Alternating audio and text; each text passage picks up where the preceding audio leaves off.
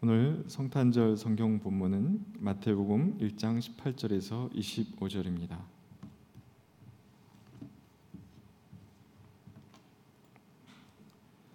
봉독하겠습니다. 예수 그리스도의 태어나심은 이러하다. 그의 어머니 마리아가 요셉과 약혼하고 나서 같이 살기 전에 마리아가 성령으로 잉태한 사실이 드러났다. 마리아의 남편 요셉은 의로운 사람이라서 약혼자에게 부끄러움을 주지 않으려고 가만히 파혼하려 하였다. 요셉이 이렇게 생각하고 있는데 주님의 천사가 꿈에 그에게 나타나서 말하였다. 다윗의 자손 요셉아 두려워하지 말고 마리아를 내 아내로 맞아들여라. 그 태중에 있는 아기는 성령으로 말미암은 것이다. 마리아가 아들을 낳을 것이니 너는 그 이름을 예수라고 하여라. 그가 자기 백성을 그들의 죄에서 구원하실 것이다. 이 모든 일이 일어난 것은 주님께서 예언자를 시켜서 이르시기를 보아라 동정녀가 잉태하여 아들을 낳을 것이니 그의 이름을 임마누엘이라고 할 것이다 하신 말씀을 이루려고 하신 것이다. 임마누엘은 번역하면 하나님이 우리와 함께 계시다는 뜻이다. 요셉은 잠에서 깨어 일어나서 주님의 천사가 말한 대로 마리아를 아내로 맞아들였다. 그러나 아들을 낳을 때까지는 아내와 잠자리를 같이 하지 않았다. 아들이 태어나니 요셉은 그 이름을 예수라고 하였다. 이는 하나님의 말씀입니다. 천 밑으로 우리 가운데 오신 주님의 은총과 평강이 교우 여러분 모두와 함께 하시기를 빕니다. 또한 세상 곳곳에서 삶의 벼랑 끝으로 내몰린 듯 위태로운 나날을 보내고 있는 우리의 이웃들, 형제, 자매들에게도 주님의 은총이 함께 하시기를 빕니다. 차마 성탄의 기쁨을 한 점 그늘조차 없이 맑고 해맑게 노래할 수가 없습니다. 이것이 우리의 현실입니다. 4년 넘게 비닐하우스에서 일하던 캄보디아 노동자 속행 씨가 영하 18도의 혹한 속에서 난방조차 되지 않는 숙소에서 잠을 자다가 세상을 떠나고 말았습니다. 그의 직접적인 사인은 간경화증이라고 말하지만 그런 병을 앓고 있던 사람이 영하 18도의 혹한 속에 방치되었다는 이 사실이 참 가슴 아프고 이 성탄절기에 우리의 삶을 돌아보도록 만드는 하나의 질문이라는 생각이 들기도 했습니다. 무정한 세상이 그를 죽음으로 내몬 셈입니다. 우리보다 조금 못 사는 나라에 살았기에 조금은 더 나은 삶을 꿈꾸기 위해 이 땅에 노동자로 왔다가 불과 31살의 나이에 그 모든 꿈을 접고 세상을 떠나간 그의 영혼을 주님께서 위로해 주시고 안아 주시기를 소망합니다. 그뿐만이 아닙니다. 세상에는 나의 억울함을 풀어달라고 여전히 차가운 거리에서 소리를 높이고 있는 이들이 있습니다. 세상 사람들은 다 외면하는지 몰라도 자기의 마음속에 드리운 그 한스러움을 풀 길이 없어 소리 지르고 있는 사람들 여전히 혹한의 추위 속에 떨며 있습니다. 공의와 정의가 무너질 때 의인은 설 자리가 없습니다. 이게 우리의 정난한 현실입니다. 그러하기에 우리는 더욱더 주님이 우리 가운데 오시기를 간절히 소망하지 않을 수 없습니다. 우리의 삶의 지향을 바르게 하고 그리고 아벨로 상징되는 우리 사회의 연약한 사람들을 귀히 여기는 생명의 문화를 우리 가운데 열기 위해서라도 주님을 우리의 중심 속에 우리의 내면의 중심 속에 우리 사회의 핵심적 가치 속에 모셔 드려야만 합니다. 그렇기에 주님은 오셔야만 합니다. 그렇기에 우리는 오시는 주님을 마음을 다하여 환영하고 기뻐하는 것입니다. 부활절에 이어 성탄절까지 비대면 예배로 드릴 수밖에 없는 이 상황이 몹시 안타깝습니다. FM 라디오에서는 성탄 절기에 맞는 곡들을 선정하여 내보내고 있지만 일상의 자리에서는 성탄의 분위기를 느끼기 어렵습니다. 한 주간 내내 고요한 적막한 예배당을 이리저리 거닐면서 이전 같으면 아이들의 그 떠들썩한 소리가 가득 찼을 이 공간이 텅 비어 있음이 안타까웠습니다. 예언자들도 그런 이야기를 우리에게 들려주지요. 하나님의 구원이 베풀어질 징조로 말하고 있는 것이 무엇입니까? 골목마다 사람들이 웃고 떠드는 소리가 들려온다고 하는 것인데 오늘 우리의 현실이 그러하지 못하는 것이 몹시 아프게 느껴집니다. 다섯 명 이상의 모임이 금지되어 있기 때문에 가족들조차 만나기 어려운 상황이 되어버리고 말았습니다.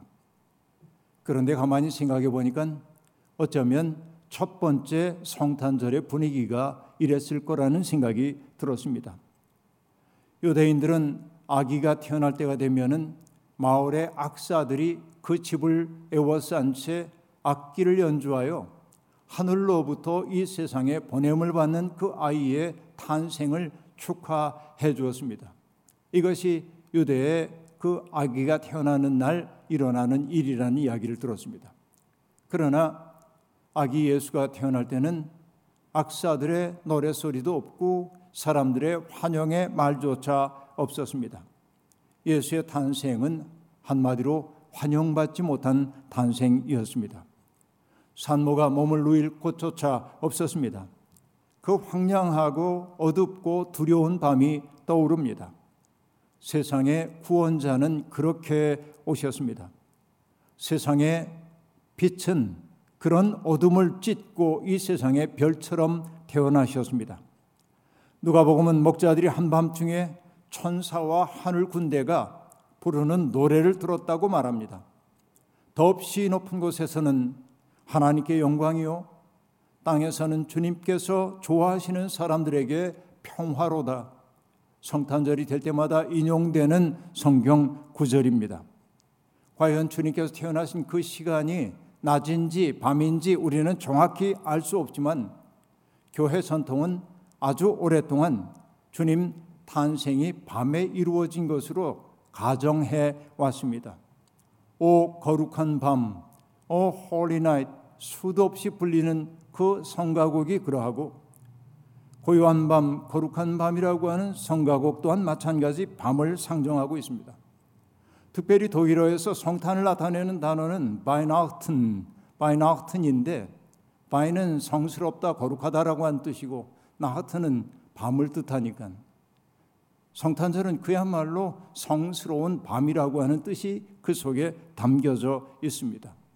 도대체 왜 밤입니까? 밤은 때때로 어둠의 시간입니다. 불확실한 시간입니다. 어리석음의 시간처럼 상정되기도 합니다. 하지만 밤은 때로는 침묵의 시간이요, 고도로 집중된 시간이요, 자기를 절제하는 시간이요, 성숙하는 시간이기도 합니다. 뭔가 새로운 일이 잉태되고 태어날 만한 시간이 바로 그 밤 시간이라고 말할 수 있겠습니다. 첫 번째 성탄절 하면 들에서 양을 치는 목자들 그리고 하늘에서 들려온 하늘의 노랫소리 등과 같이 목가적이고 몽환적인 분위기가 떠오르는 것이 사실입니다. 그러나 천사들의 노래 속에는 사실은 혁명의 씨앗이 담겨 있습니다. 무엇입니까? 바로 팔레스타인 변방에서 태어난 이 아기가 로마의 평화라고 하는 허구의 평화를 깨뜨리는 존재가 될 것이라는 내용이기 때문에 그렇습니다. 로마가 지중해 세계를 제압하고 있는 것처럼 보여도 역사를 궁극적으로 섭리하시는 분이 하나님이기에 그 높은 곳에서 다스리시는 하나님의 영광을 찬미해야 한다고 말하고 있고 군사력에 바탕한 로마의 평화가 아니라 섬김과 그리고 나눔과 희생을 통하여 열리는 새로운 평화, 그리스도의 평화가 다가오고 있음을 말하고 있는 것입니다. 로마의 평화는 금방 말씀드린 대로 군사력에 근거한 평화였습니다. 로마의 시인인 비르길리우스는 그의 서사시 아이네이드에서 로마의 평화에 대해 이렇게 노래하고 있습니다. 오 그대 로마인이여 힘으로 나라들을 다스려야 한다는 것을 잊지 말라. 평화의 길을 보고하고 정복된 자들을 살려주고 거만한 자들은 짓밟는 것이 그대에게 맡겨진 일이다. 라고 말합니다. 그 로마의 세력 앞에 즐겨 엎드리는 사람들은 살려두지만 조금이라도 고개를 드는 사람들은 짓밟는 것이 로마의 평화라고 말하고 있습니다. 바로 이것이 어목했던 그리스도가 태어날 당시의 현실이었습니다.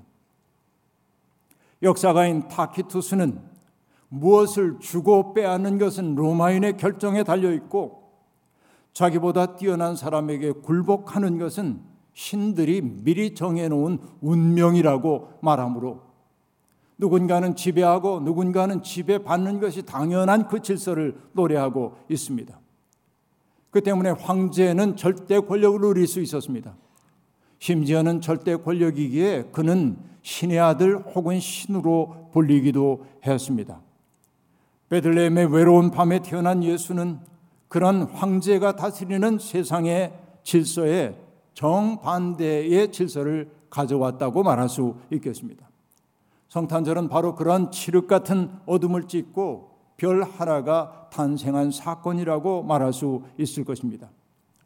그리고 요셉과 마리아는 바로 그 빛이 이 세상에 도래하도록 하는 좋은 통로가 되어줬음을 우리가 기억해야 합니다.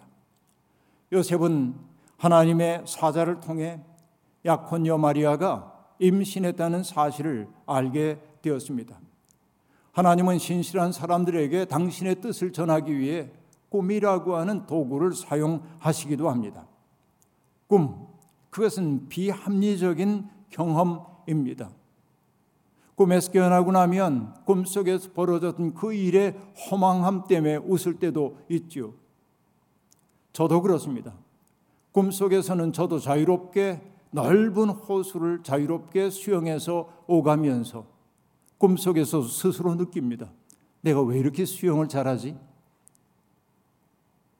그리고 정말 넓은 운동장을 쉼없이 뛰어다니는데도 조금도 지친 내색 없이 달립니다. 오늘은 컨디션이 좋은데 이렇게 느낍니다. 이게 꿈속에 벌어지는 사건입니다. 천사가 요셉에게 꿈을 통해 메시지를 전했다는 사실은 무엇을 의미합니까? 이제부터 벌어지는 사건은 인간의 합리적인 설명이 불가능한 혹은 불필요한 사건이라고 하는 사실을 일깨워 주고 있는 것입니다. 그것은 바로 인간의 이해를 뛰어넘는 하나님의 섭리 가운데 벌어지는 사건임을 말하기 위해 꿈이라고 하는 매개를 하나님은 사용하고 계신 것입니다. 천사를 통해 마리아가 잉태했다는 소식을 들은 요셉은 약혼자에게 부끄러움을 주지 않으려고 가만히 파혼하려 하였습니다. 마태는 그가 의로운 사람이었다고 소개합니다. 간단하게 소개하고 있지만 많은 것이 생략된 표현입니다. 아마 요셉도 번민의 시간을 보냈을 것입니다.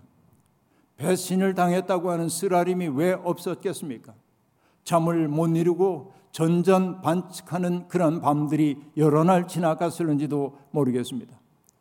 그러나 어느 날 설핏 든 잠 속에서 천사의 메시지를 들었습니다.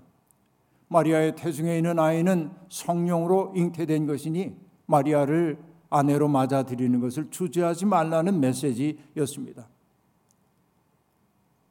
그리고 천사는 태어나게 될 아이의 이름을 지정해 줍니다. 하나는 예수입니다. 예수라고 하는 이름은 하나님께서 구원하신다라고 하는 뜻입니다. 예수라고 하는 이름 속에 이미 그분이 걸어가야 할 운명이 암시되어 있습니다. 또 하나는 이사야를 인용하면서 그 이름을 임마누엘이라 하리라라고 말합니다. 임마누엘은 우리가 다 잘 아는 것처럼 하나님이 우리와 함께 계시다라고 하는 뜻입니다. 출애굽 공동체는 마치 독수리가 날개를 펼쳐 새끼를 받아 업어나르듯 하나님께서 그 백성을 인도하셨다고 고백합니다. 그들이 가는 그 고통스러운 광야 길 속에 하나님이 동행해 주셨음을 고백하고 있습니다. 이사야는 물 가운데로 건널 때에도 함께 하시는 하나님, 불 속을 거니러도 동행하며 지켜주시는 하나님을 노래했습니다. 시편 시인은 내가 비록 죽음의 골짜기로 다닐지라도 주님께서 나와 함께 계시고라고 고백했습니다. 임마누엘이신 주님은 바로 유대인들의 그 긴 역사를 통해 당신의 모습을 백성들에게 드러내셨던 그 하나님이 이 땅에 내려와 육신을 입고 내려와 인간의 동행이 되신 분이라고 말할 수 있겠습니다. 여러분 살다 보면 곤고한 세월이 우리에게 입힌 상처 때문에 하나님이 너무도 멀리 계신 것처럼 느껴질 때가 있지요. 하나님이 내 기도에 음, 응답하지 않으시는 것처럼 보이기도 합니다. 이런 체험을 일러 마틴 부부는 신의 일식이라고 말했습니다. 해가 달 그림자에 삼키워져 해가 보이지 않는 것이 일식이지요. 바로 이런 하나님이 눈에 보이지 않는 내가 겪고 있는 고난의 현실이 너무 크기 때문에 하나님이 계시지 않은 것처럼 보이는 그런 상황이 우리에게 있습니다. 그러나 우리는 압니다. 달 그림자가 지나가고 나면 뚜렷하게 태양이 존재함을 아는 것처럼 하나님이 그 고통의 순간에 우리 곁에 계시다는 사실을 말입니다. 사라에게 쫓겨나 광야에서 방황하던 하갈은 울부짖는 아들 이스마엘을 바라보며 깊이 절망했습니다. 그 때문에 땅바닥에 철퍽 주저앉아서 목을 놓아 피통한 눈물을 터뜨렸습니다. 성경은 뭐라 말합니까? 하나님께서 그의 울음소리를 들으셨다라고 말합니다. 하나님은 그런 울음소리를 들으시는 분입니다. 소설가 이승우 선생은 외로움과 고통 속에서 부르짖는 이들의 신음소리를 들으시는 하나님에 대해 이렇게 말합니다. 땅의 신음소리는 하늘에서는 가장 큰 소리, 못 들을 수 없다.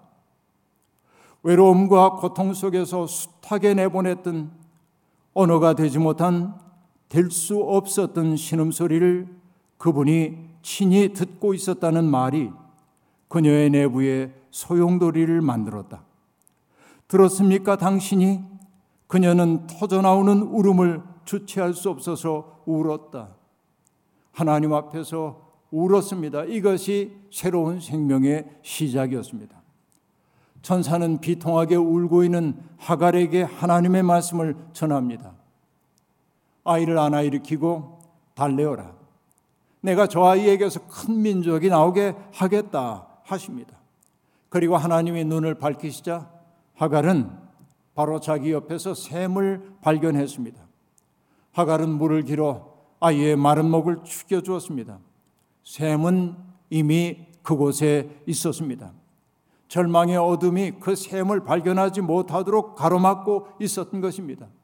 우리도 그러합니다. 지금 목마름 속에 계신 분들 계십니까? 샘은 의외로 가까운 곳에 있습니다. 하나님이 우리와 함께 하시기 때문에 그렇습니다. 들으시는 하나님, 보시는 하나님, 동행하시는 하나님께서 시간 속에 들어오셔서 고통받는 인류의 희망이 되셨습니다. 임마누엘이신 주님 예수 그리스도는 이 세상에 오셔서 세상에 고통받는 사람들의 동행이 되기를 주재하지 않으셨습니다. 그의 운명 자체가 임마누엘이었기 때문에 그렇습니다.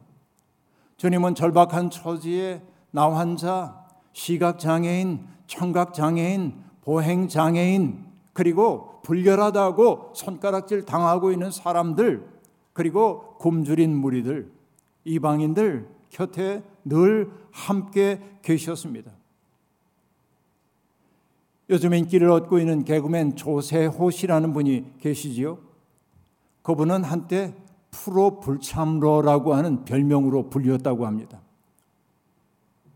어찌된 일인가 누군가에게 물었더니 답하더군요. 어느 날 가수인 김은국 씨가 그를 만나서 너 아무개 결혼식에 왜 안 왔어? 라고 물었다는 겁니다. 신란처럼 물었습니다. 그러자 후배인 조세호 씨는 억울한 표정을 지으며 말했습니다. 제가 알지 못하는 사람인데요. 어처구니 없는 상황이었죠. 그런데 이 상황이 개그의 소재가 되어 다양하게 변주되면서 그는 프로 불참로라는 캐릭터로 한동안 인기를 얻었다고 합니다.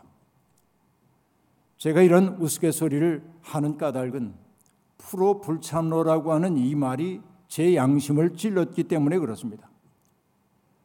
주님이 계신 곳은 궁벽한 곳, 그늘진 곳, 아픔의 자리이건만 우리는 한사코 그 자리를 피하려 하고 있기 때문입니다. 바로 우리들이 있어야 할 그 자리에 우리는 늘 부재 중이었다고 하는 사실이 느껴졌기 때문에 그렇습니다.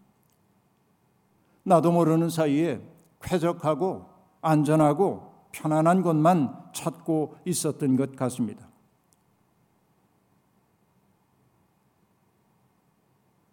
우리가 있어야 할 장소에 부재한다고 하는 이 사실, 바로 이것이 우리의 아픔입니다. 2000년 전에 이미 세상에 오신 주님은 지금도 우리에게 다가오고 계십니다.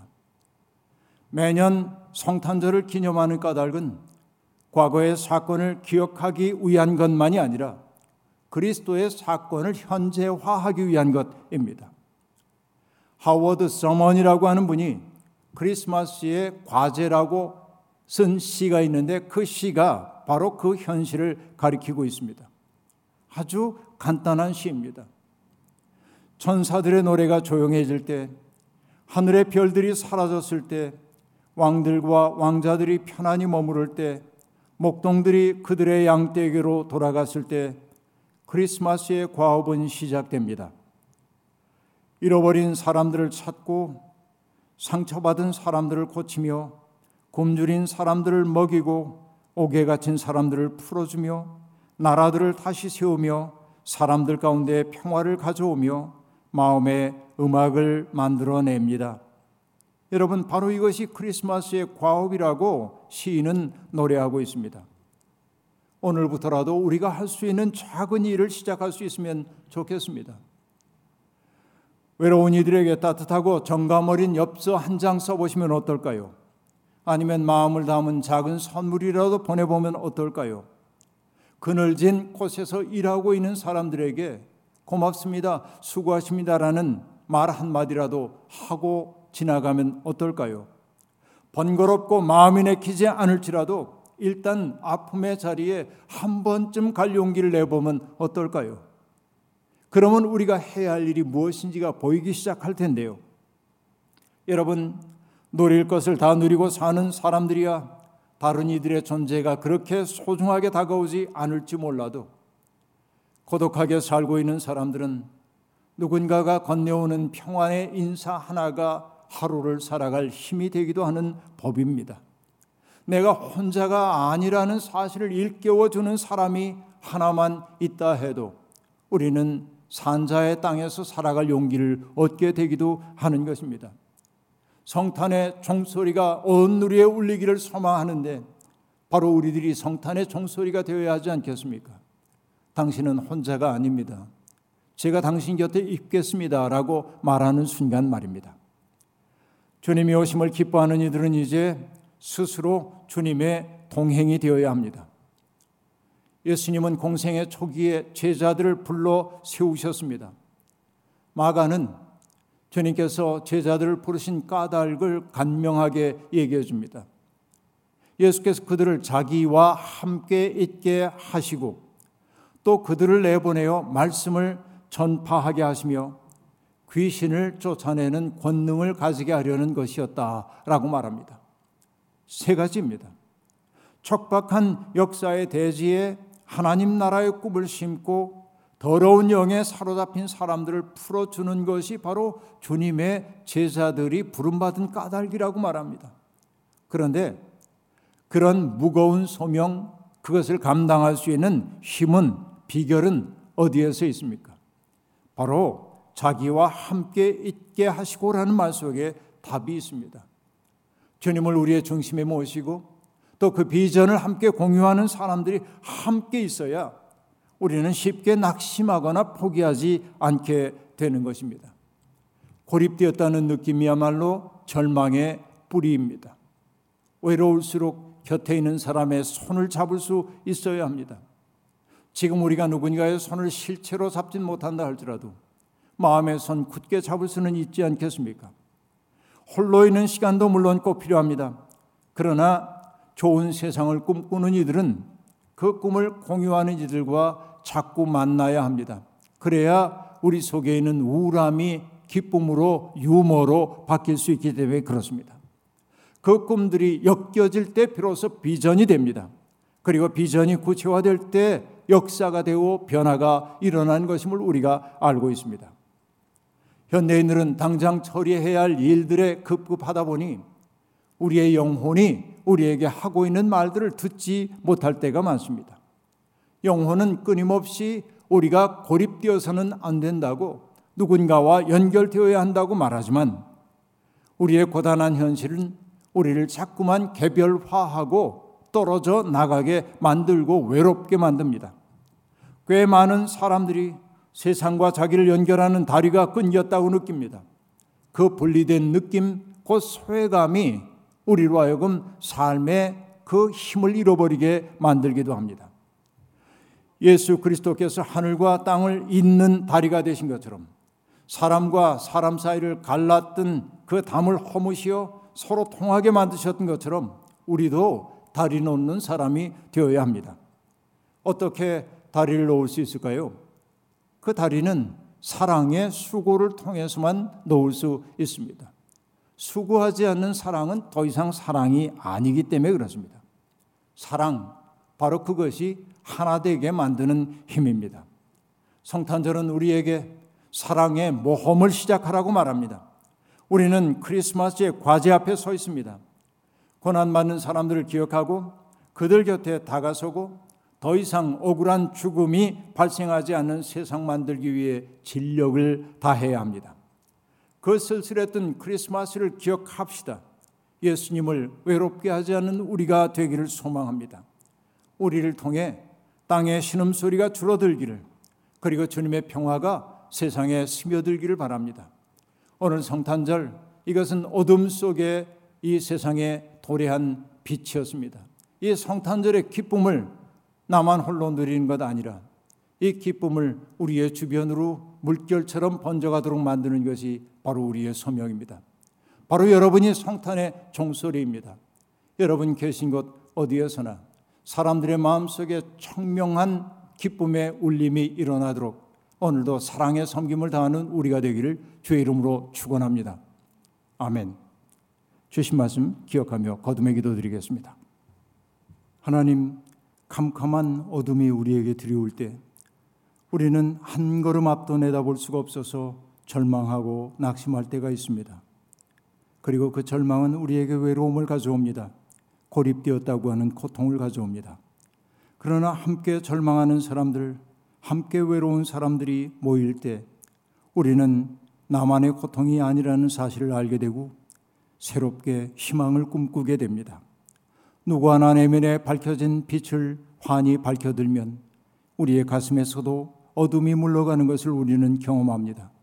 하물며 빛이신 주님을 우리의 중심 속에 모신다면 우리가 어찌 낙심하는 사람들이 될 수 있겠습니까? 빛으로 오신 주님, 우리의 마음을 밝혀주시고 우리의 관계를 밝혀주시고 우리 사회를 밝혀 주옵소서.